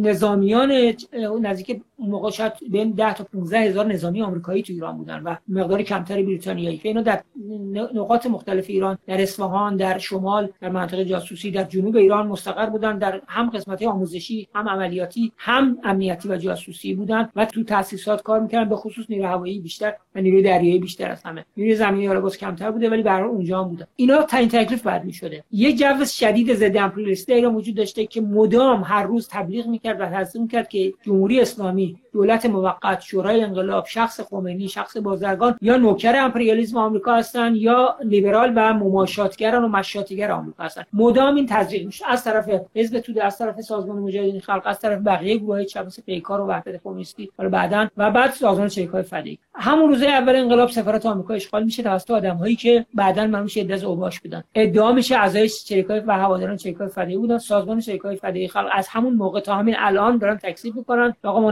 نبودیم. اگه بوده یکشو معرفی کنید هیچ کس نه سند نشون بده و نه می‌تونه اینو ثابت کنه. مسلما از اعضای شرکت فدایی اینا بودن ولی به نام اونا اون موقع سعی می‌کنن اینو قالب کنن و جا بندازن این موضوع. که اونجا در واقع نتیجه میشه که اینا رو بیرون می‌کنن. آقای یزدی میاد از طرف دولت و از طرف آقای خمینی و از طرف شورای انقلاب آقای بهشتی هم به حال عذرخواهی می‌کنم و اونجا یک کمیته سفارت آمریکا درست شد درست توسط آدم لاتی به نام ماشاءالله قصاب. این آقای ماشاءالله قصاب که اخیرا روزنامه شرقی پرونده راجبش رفت ایشون اونجا مستقره و اونجا میشه در واقع مرکز بدبستون و پارتی بازی و پول گرفتن و دزدی و ارتشاء برای سفارت آمریکا و دلال میشه این وسط یا پادویی و دلالی تو این فاصله یعنی از بهمن 57 تا آذر تا آبان 58 ده ها اتفاق افتاده و وقت دو تا دونه شما میگم. یکی مسئله که همش اتفاقا توی آبان 57 اتفاق 58 اتفاق افتاده. یکی مسئله سفر هیئت اعزامی وزارت خارجه آمریکا به ایران. میز وزارت خارجه آمریکا در امور ایران تیم به ایران سفر می‌کنن. در اوایل آبان 57 58 رهبری آقای هنری پرکت که با همه مقامات جمهوری اسلامی اهم از آقای منتظری بگیر تا پایین و نخست وزیر رئیس جمهور و بقیه به جز آقای خمینی با همه ملاقات می‌کنن. و صورت جلسات شما آقای هنری پرکت هم پاش دو سال پیش فوت شد. من باش گفتگوی داشتم. خیلی هم صحبت که اواخر خیلی صحبت مدت ساکت بود. ولی دو سه سال قبل از مرگش چند بار با صدای آمریکا جدی هم صحبت آقای هنری پرکت به ایران میاد مذاکرات مفصلی در مورد بهبود روابط صورت می‌گیره. یه اتفاق دومی هم که قبل از این قبل اول بود در واقع بود که ایران یک نابخردی بزرگ انجام میده و اونی که سفیر جدید آمریکا رو رد می‌کنه و دولت مهندس بازرگان که وزیر خارجه آقای یزدی به این امید که اون آدمی که دوست داره سفیر بشه یه کار عجیب می‌کنه. سفیر آقای والتر کاتلر رد می‌کنه. به این عشق که دوست محبوبشون آقای پروفسور ریچارد کاتم که افسر سابق سیاه بود بعد ملی شده بود با جبهه ملی خیلی خوب بود. با نهضت آزادی ارتباط داشت و استاد دانشگاه پیتسبورگ پنسیلوانیا بود. سفیر بشه. آمریکایی هم طبیعتا اولین بار بود که من یک کشور دیگه میگه آقا من دوست دارم اینو سفیر من شما بکنم که اصلا محلی از اعراب نداشت. برای همین آمریکایی میگه سفیر نفرستن و نفرستن تا همین الان دی. این دومی و آخرین مسئله مذاکرات الجزایر که بلافاصله تقریبا قبل از اشغال سفارت که در اون مذاکرات ایران در جشن‌های انقلاب الجزایر ملاقاتی بین برژنسکی و تیم بازرگان صورت می‌گیره و در این ملاقات مسئله مسئله مسئله مالی پولای بلوکی شده ایران در آمریکاست و مسئله تسلیحات مونده که ایران بعضیش می‌خواست بعضیش هم نمی‌خواست. یعنی دولت بازرگان هم متهمه که به اصطلاح سلاح رو لغو کرده هم متهمه که مقدار سلاح به اصطلاح آمریکا خریده هر دو تاش درسته. به هر حال یه مقدار لغو کرده آقای یزدی یه مقدار هم خریده. دولت بازرگان بخش نکته ای که اینجا هست در تاریخ نگاری جمهوری اسلامی تحریف شده و به اصطلاح فتوشاپ شده اینه که مدام در 42 سال گذشته گفته میشه که دولت بازرگان سازشکاری کرد و با آمریکایی‌ها و برژنسکی تو ب... تو الجزایر نشستن مذاکره کردن ولی یه جمله رو ایران اینجا نمیگن. و اونی که این مذاکره در طرف ایران سه نفر درش بودن که دو نفر شاهد بودند که بازرگان و یزدی بودند. متکلم وحده این مذاکرات وزیر دفاع ایران بود آقای مصطفی چمران که در تاریخ نگاری جمهوری اسلامی این عمدن محو میشه برای اینکه شهید چمران نباید مخدود بشه. چرا است ما چون امت شهید پروری هستیم نباید بگیم که ایشون طرف مذاکره اصلی و رسمی ایران و آمریکا بوده. طبیعی هم از وزیر دفاع بوده. خب اینا وقتی مذاکره تموم شه ماجرا سفارت پیش میاد. در واقع اشغال سفارت ایران مرهون مسابقه آمریکا ستیزی در ایران بود برای اینکه طرفداران آقای خمینی و طرفداران انقلاب اسلامی جمهوری اسلامی به چپیا و مجاهدین بفهمونن که ما از شما ضد آمریکایی تر هستیم. یه خال بالا می‌زنیم یه سو به شما می‌زنیم و شما دیگه دیگه نمی‌تونید با هم چه اتهام بزنید. آمریکا آمریکا. رنگ تو جوانان ما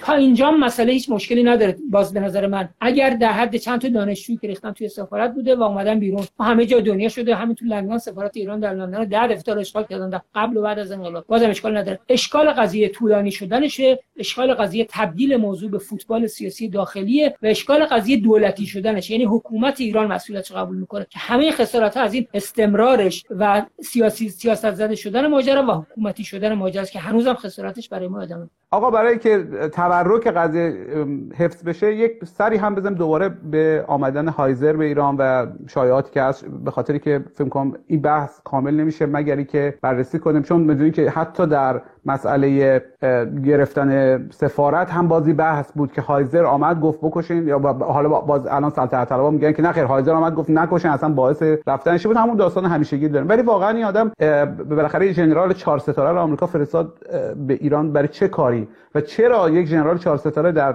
نبود یا تضعیف شاه باید بیاد بره خودش با عمرای ارتش صحبت کنه؟ مگر ایران مثلا مستعمره آمریکا بوده؟ ببینید اینم از اون بحثایی که اتفاقا شما به درستی پیش کشید. اولا مسئله من نفهمیدم چه ربطی هایزر هایزر با سفارت اشغال سفارت داره چون ماجرا 7 8 ماه فاصله داره ما. بله بله و او هم اصلا مال قبل از انقلابه ولی در بعد از انقلاب هم حتی در, دست کم ممکن نبود زمان. در, روزنامه ها میدیم که یک دیم گفتن نه خیر هایزر آمد گفت بکشید و خیلی از خونه هایی که ریخته شده گردن آمریکاست به خاطری که نه هایزر که قبل از از تحریک.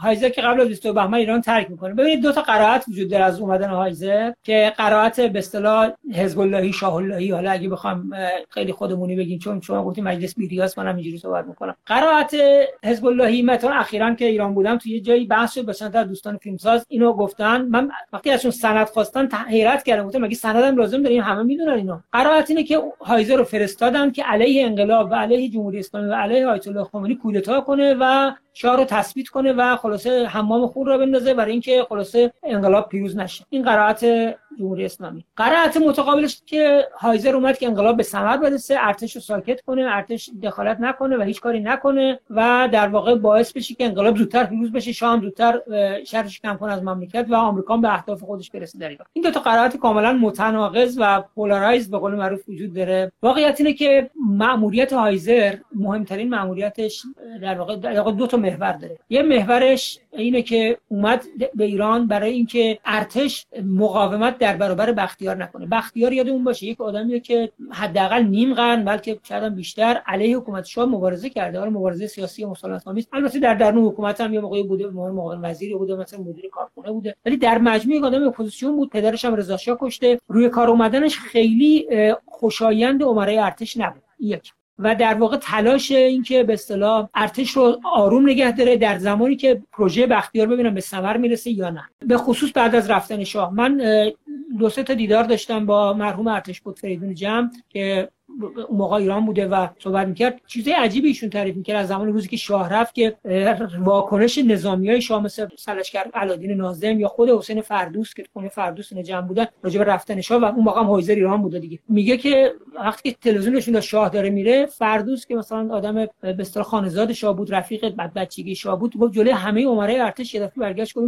ببخشید این مادر فلان سگاش با خودش برد ولی به ما یه بفرمای خشکخالی نداشت و ما رو گوش جلوی تیغ آخونده. ول کرد. این تبریک این به جمع گفت. آقای ناظم هم سرشکل ناظم جای دیگه نقل کردن ناظم. و دیگران هم البته بیش همین گفتن. و ارتشین ناراضی بودند از رفتن شاه از حکومت بختیار و این التهاب وجود داشت. امکان وجود داشت که کودتا بشه آمریکایی نمی‌خواستن به اصطلاح منافعش بیرون به خطر بیفته. یه بچه قضیه این بود که با دولت بختیار مدارا بشه که اگر این پروژه به ثمر برسه و موفق بشه. بخش دوم حفظ منافع آمریکا تو ایران. سوای انقلاب و شاه و خمینی و دیگران. آمریکا تو ایران منافع داشت آدم داشت. چند هزار نفر آمریکایی تو ایران بودن. مقدار زیادی تاسیسات داشتن به اصطلاح تجهیزات داشتن. هایزر اومد برای محافظت از اینا و برای اینکه در واقع چه در حکومت حاکم فعلی چه در حکومت بعدی یک کاری بکنه که آمریکا لطمه نخوره. همون مدیریت خسارت و مدیریت بحران بود. به همین دلیل که با موسوی اردبیلی و بازرگان و قره‌باغی و بهشتی و اینا اینا مذاکره می‌کنه. البته قره‌باغی از اون طرف ولی به حالت رابط هم داشته. بنابراین یک مسئله منافع آمریکا در ایران دو مسئله مماشات با بختیار و جلوگیری از کودتای ارتش علیه بختیار. این دو تا مسئله است. بقیه مطالب در واقع حواشیه خود خاطرات هایزر البته به نظر من منبع مهمیه. دو بارم ترجمه شده به فارسی سه بار البته سه بار دو بار همون در زمان خودش یه بارم اخیرا برای سوم بار ترجمه شده و انگلیسی هم که موجوده کتاب بسیار با ارزشیه. ضمن که خب همه صحبت هم نخواسته و نتونسته در زم همون موقع بزن بگه. و تو اسناد دیگه مکملش هست. ماموریت هایزر در ایران برای مدیریت بحران بود. اگر می‌شد برای حفظ حکومت شاه از طریق اختیار اگر نمی‌شد جمع جور کردن منافع و دارایی ها و آدم های آمریکایی برای اینکه در ایران به خطر نیفتن و صدمه نخورن.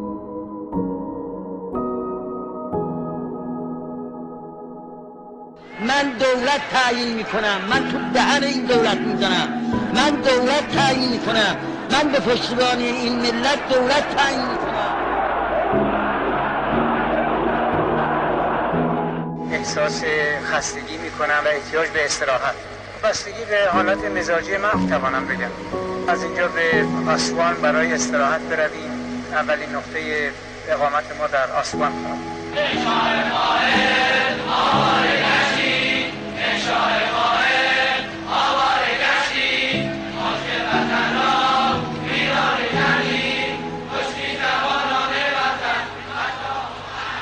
Yeah.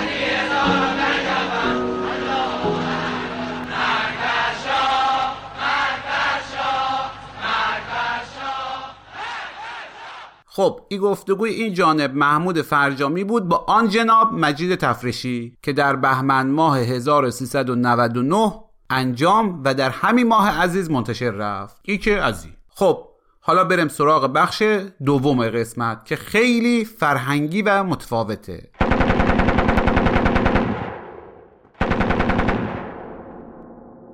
الان چی بود؟ صدای رگبار چی بود؟ محمد ما آخرش از دست تو سر به کوه و بیابون مزرم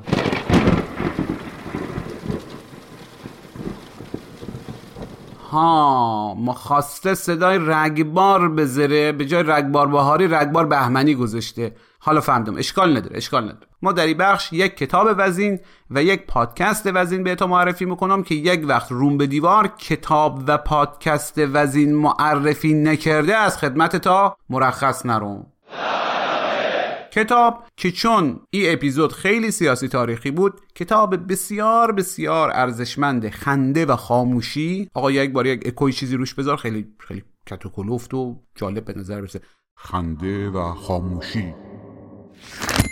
بله. کتاب خنده و خاموشی رو به تا معرفی می‌کنم از نشر روزنه. این کتاب در بردارنده مجموعه ای از تنزهای سیاسی اجتماعی تنزنویس بسیار بسیار خوشزوق و با مطالعه و منصف و خوشنام و ورزشکار خانواده دار اصلا خوش سخن پشت رو شما نگاه کن. چه خبرتونه؟ چه خبرتونه؟ بله.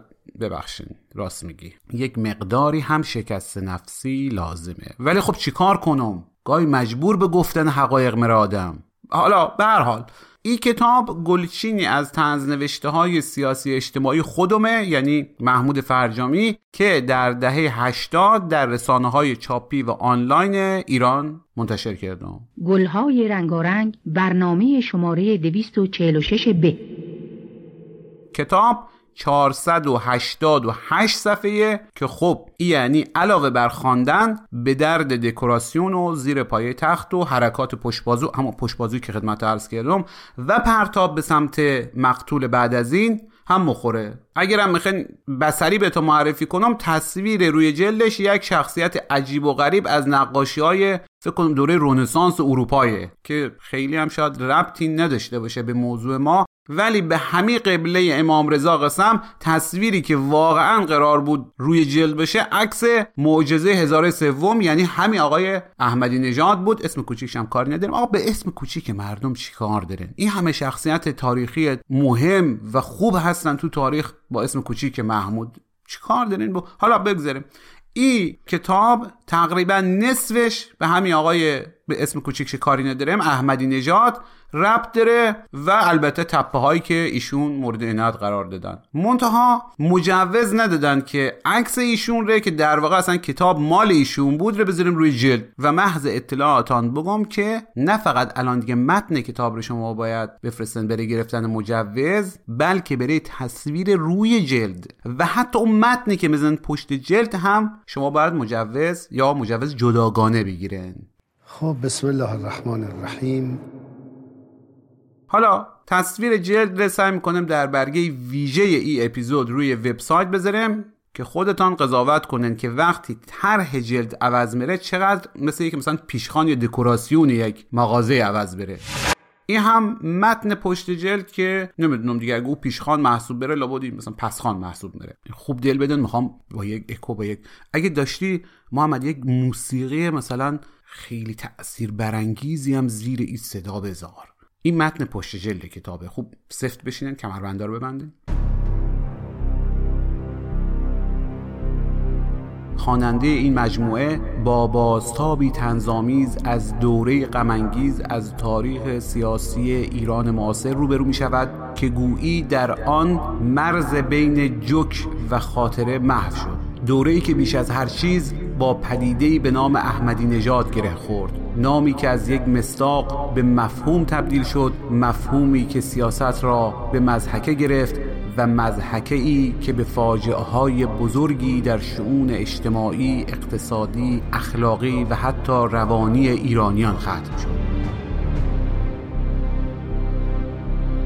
خبرها و رخدادهایی که تنز نوشته های این مجموعه در نیمه دوم دهه 80 بر پایه آنها شکل گرفتند عموما چنان حیرت انگیز و غیر قابل باورند که نویسنده ناگزیر شده با جمع آنها و قرار دادن در پانویس ها و گاه قسم و آیه به مخاطب مرز بین اصل خبر و تنز خبر را یادآوری کند. خنده و خاموشی به مسابه ضد فراموشی.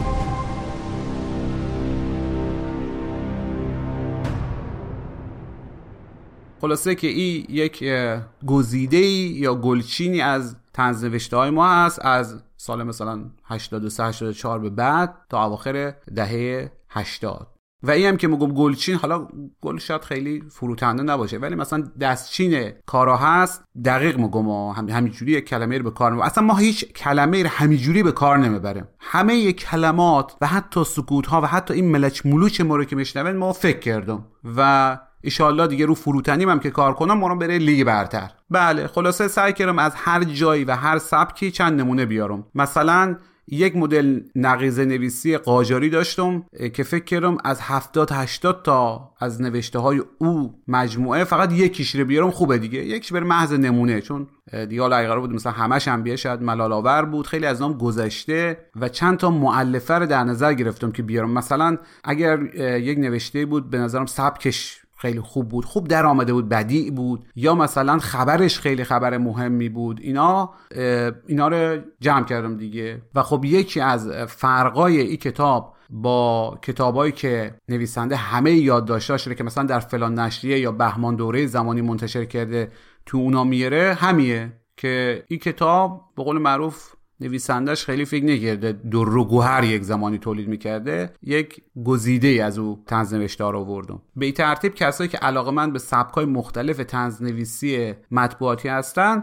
در این کتاب می‌تونن ده از سبکای مختلف رو یک جا ببینن. این کتاب چند تا فرق دیگه هم داره با کتاب های عزیز است. مثلا پانویس های بسیار زیاد و تا جایی که ممکن بوده دقیق که واقعا این کار خیلی خیلی وقت ما رو گرفت. از پانویس بره منبع و تاریخ انتشار هر نوشته چون اینا نوشته ها از جای مختلف جمع شده. تا پانویس برای دادن اطلاعات در مورد او مطلب یا سابقه خبر و اتفاقی که او تنز بر اون مبنا شکل گرفته. اینا همشا جمع شده در این کتاب و تقریبا از این نظر به نظرم داشتن این کتاب یک جورای مرور خبرهای مهم و اتفاقای یک بازه زمانی بسیار مهم در دهه 80 حالا باور کنن یا نه ما خودم وقتی داشتم یادداشت‌های مختلفم ره بره انتشار در این کتاب سوا می‌کردم بارها شده بود که حیرت می‌کردم و حتی گاهی اصلا باور نمی‌کردم. گفتم نه حتما اشتباه کردم یا مثلا زیادی اقراق رفته. بعد برمیگشتم به سابقه خبر بعد می‌رفتم مثلا یا جستجو می‌کردم تو اینترنت دیدم نه خیر خیلی هم جدیه. حتی گاهی خود خبر از طنز ما هم عجیبتر و خندهدارتر بوده. علاوه بر اینا این کتاب نمایه یا فهرست نامها یا به قول هومه دورتر خراسان index مفصل و مبسوطی هم داره.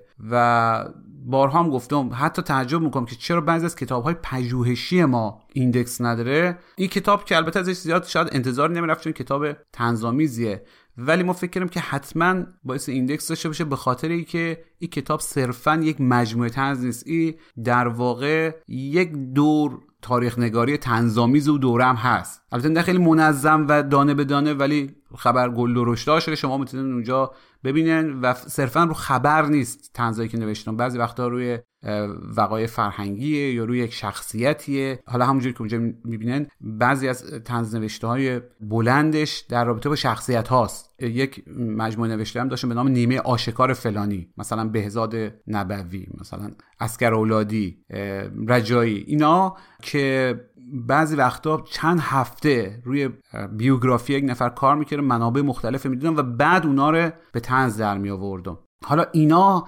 علاوه بر که حالا پانویسا رو داره توی index هم هست. همه اسامی و همه شخصیت هایی که بهش اشاره شده. یعنی بعضی وقتا نام نبردیم ولی بهش اشاره شده. و به این خاطر این کارش خیلی سختتر بود و این کار با این نرم افزارهایی که دارن و به صورت خودکار بعضی وقتا ناشرا می‌زنن قابل انجام نبود. و به نظرم اصلا نبایدم index آخر کتاب رو اگر می‌خوایم index خوبی داشته باشه با جستجوی نام ها و اسامی توی متن کتاب و آوردنش در پایان به علاوه حالا شماره صفحه‌ای که اونجا حضور داره باشه. و خب به این ترتیب شما اگه بخواین یک نامی رو بگردن دنبالش می‌تونن آخر کتاب نگاه بکنن. حالا ممکنه بعضی وقتا خود اون نام باشه بعضی وقتا صورت های تغییر یافتش به هر حال این کار البته کار سختی هم هست ولی روی کتاب با دقت انجام شده. مثلا همین گلپسر مهرداد بذرپاش رئیس دیوان محاسبات کشور ایران رو شما در نظر بیاره. خب ایشون از سن 22 سالگی سمتهای بسیار مهمی در این کشور عزیز داشته و اصولا از سن 25 6 سالگی چنان کلوف بوده که دیگه با فلاش تانک هم پایین نمی‌رفته.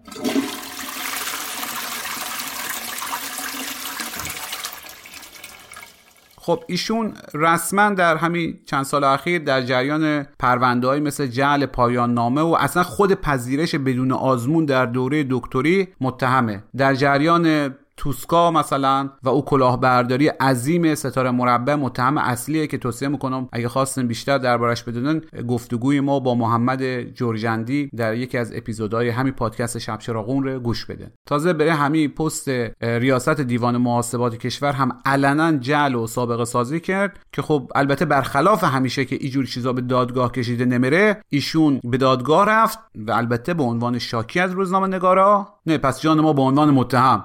برن خدا رو شکر کنن که به عنوان قاضیشون نرفته دادگاه.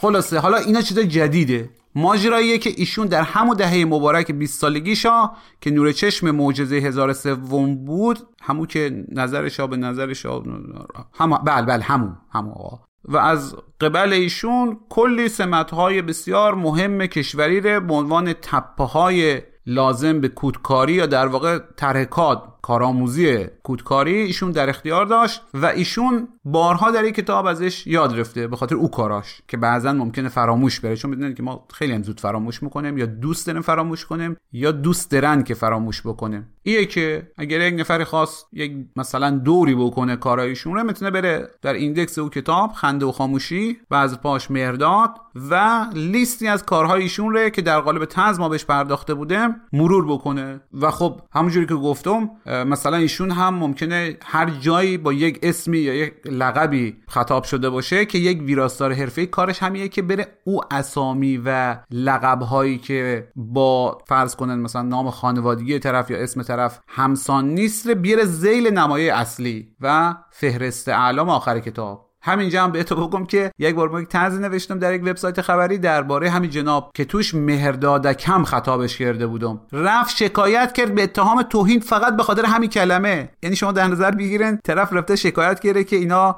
به جای مثلا آقای بذرپاش یا مهرداد بذرپاش مورد نوشتن مهردادکم. بعد خیلی جالبه ها. اینا از صبح تا شب دارن به عالم و آدم فوش میدن. همین آقا مدیر مسئول مگه روزنامه نمی‌دونم وطن امروز نیست؟ خب بسم الله الرحمن الرحیم.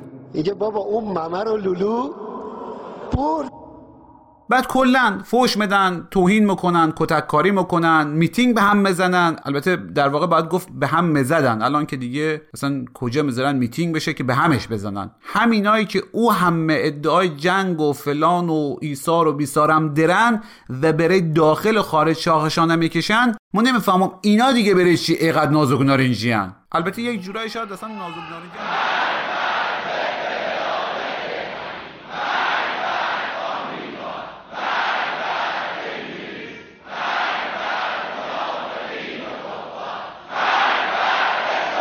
خب ببینن اینا که ارزه سربازی رفتن رو که ندارن.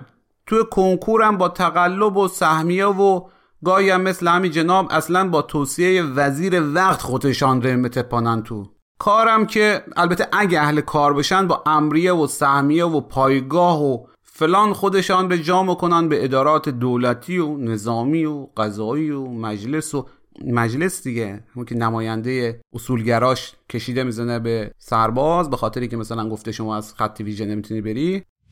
کل همه جا رو بسته که میگه من نماینده مجلسم. میگه من نماینده میگه من نماینده آقا شما آقا ایشون چک زد من شاهدم. چک زد. چک زد ایشون. مردم رو گرفته دیگه. نماینده مجلسه. خب بله دیگه. حالا عزیزان شما یک کاری رو که بدون رانت و سهمیه یک کاری که به طور قانونی و مثل آدم تو زندگی تو انجام داده باشن بگن بعد ما او ادعاهای بوغ خرپاره کنی تا هم قبول می‌کنیم. آ اینجا ما خودم به جای عضو شریف بوغ گذاشتم یه همکار ما خیلی به زحمت نیفته. خلاصه که اگه اعصابش ردرن و مخن یک مرور تنظامیزی بر تاریخ سیاسی اجتماعی یکی از تخمی ترین تخمی یعنی هسته ای بله یکی از هسته ای ترین دوره های معاصر ایران داشته باشین این کتاب کتاب خوبیه و شما رو می‌بره به اون جایی که یعنی راستش بخین حتی عرب هم نی ننداخت.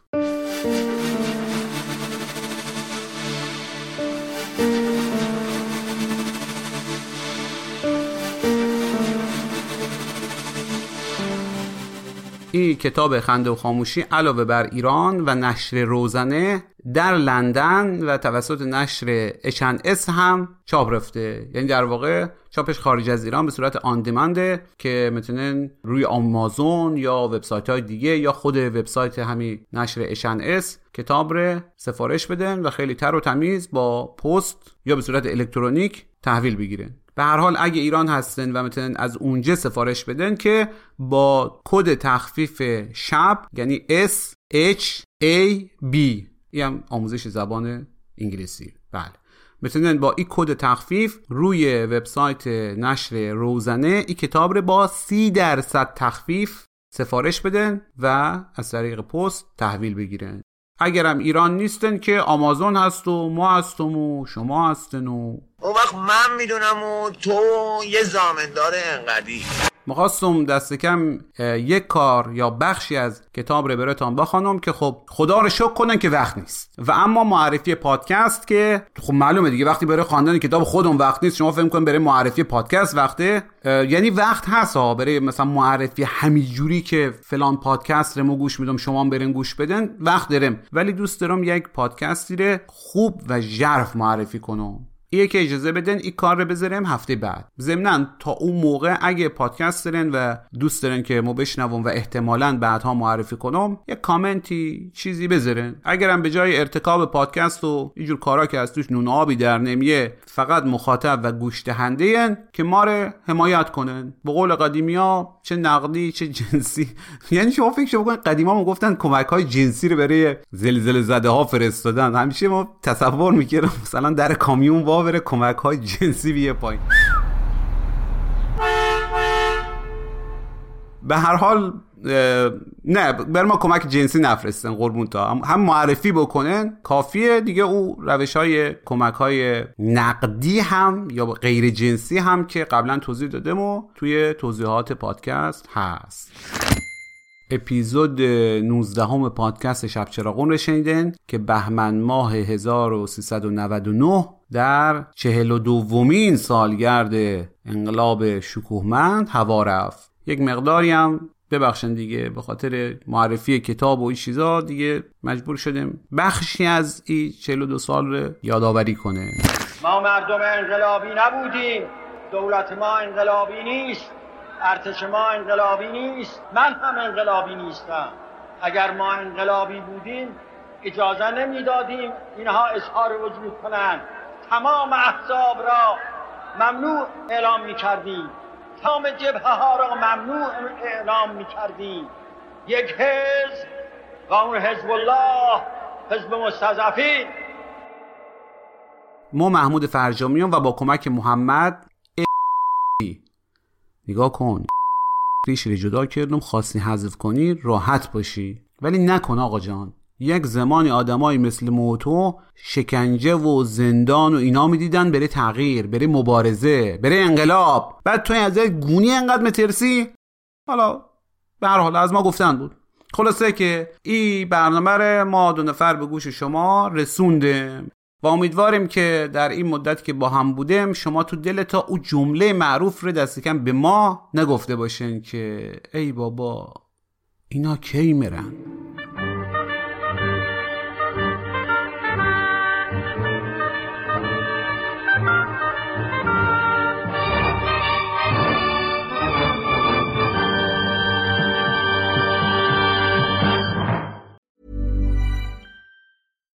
Hi, I'm Daniel, founder of Pretty Litter. Cats and cat owners deserve better than any old fashioned litter. That's why I teamed up with scientists and veterinarians to create Pretty Litter. Its innovative crystal formula has superior odor control and weighs up to 80% less than clay litter. Pretty Litter even monitors health by changing colors to help detect early signs of potential illness. It's the world's smartest kitty litter. Go to prettylitter.com and use code ACAST for 20% off your first order and a free cat toy. Terms and conditions apply. See site for details. Hey, it's Paige DeSorbo from Giggly Squad. High quality fashion without the price tag? Say hello to Quince. I'm snagging high end essentials like cozy cashmere sweaters, sleek leather jackets, fine jewelry, and so much more. With Quince being 50 to 80% less than similar brands. And they partner with factories that prioritize safe, ethical, and responsible manufacturing. I love that. Luxury quality within reach. Go to quince.com slash style to get free shipping and 365 day returns on your next order. Quince.com slash style.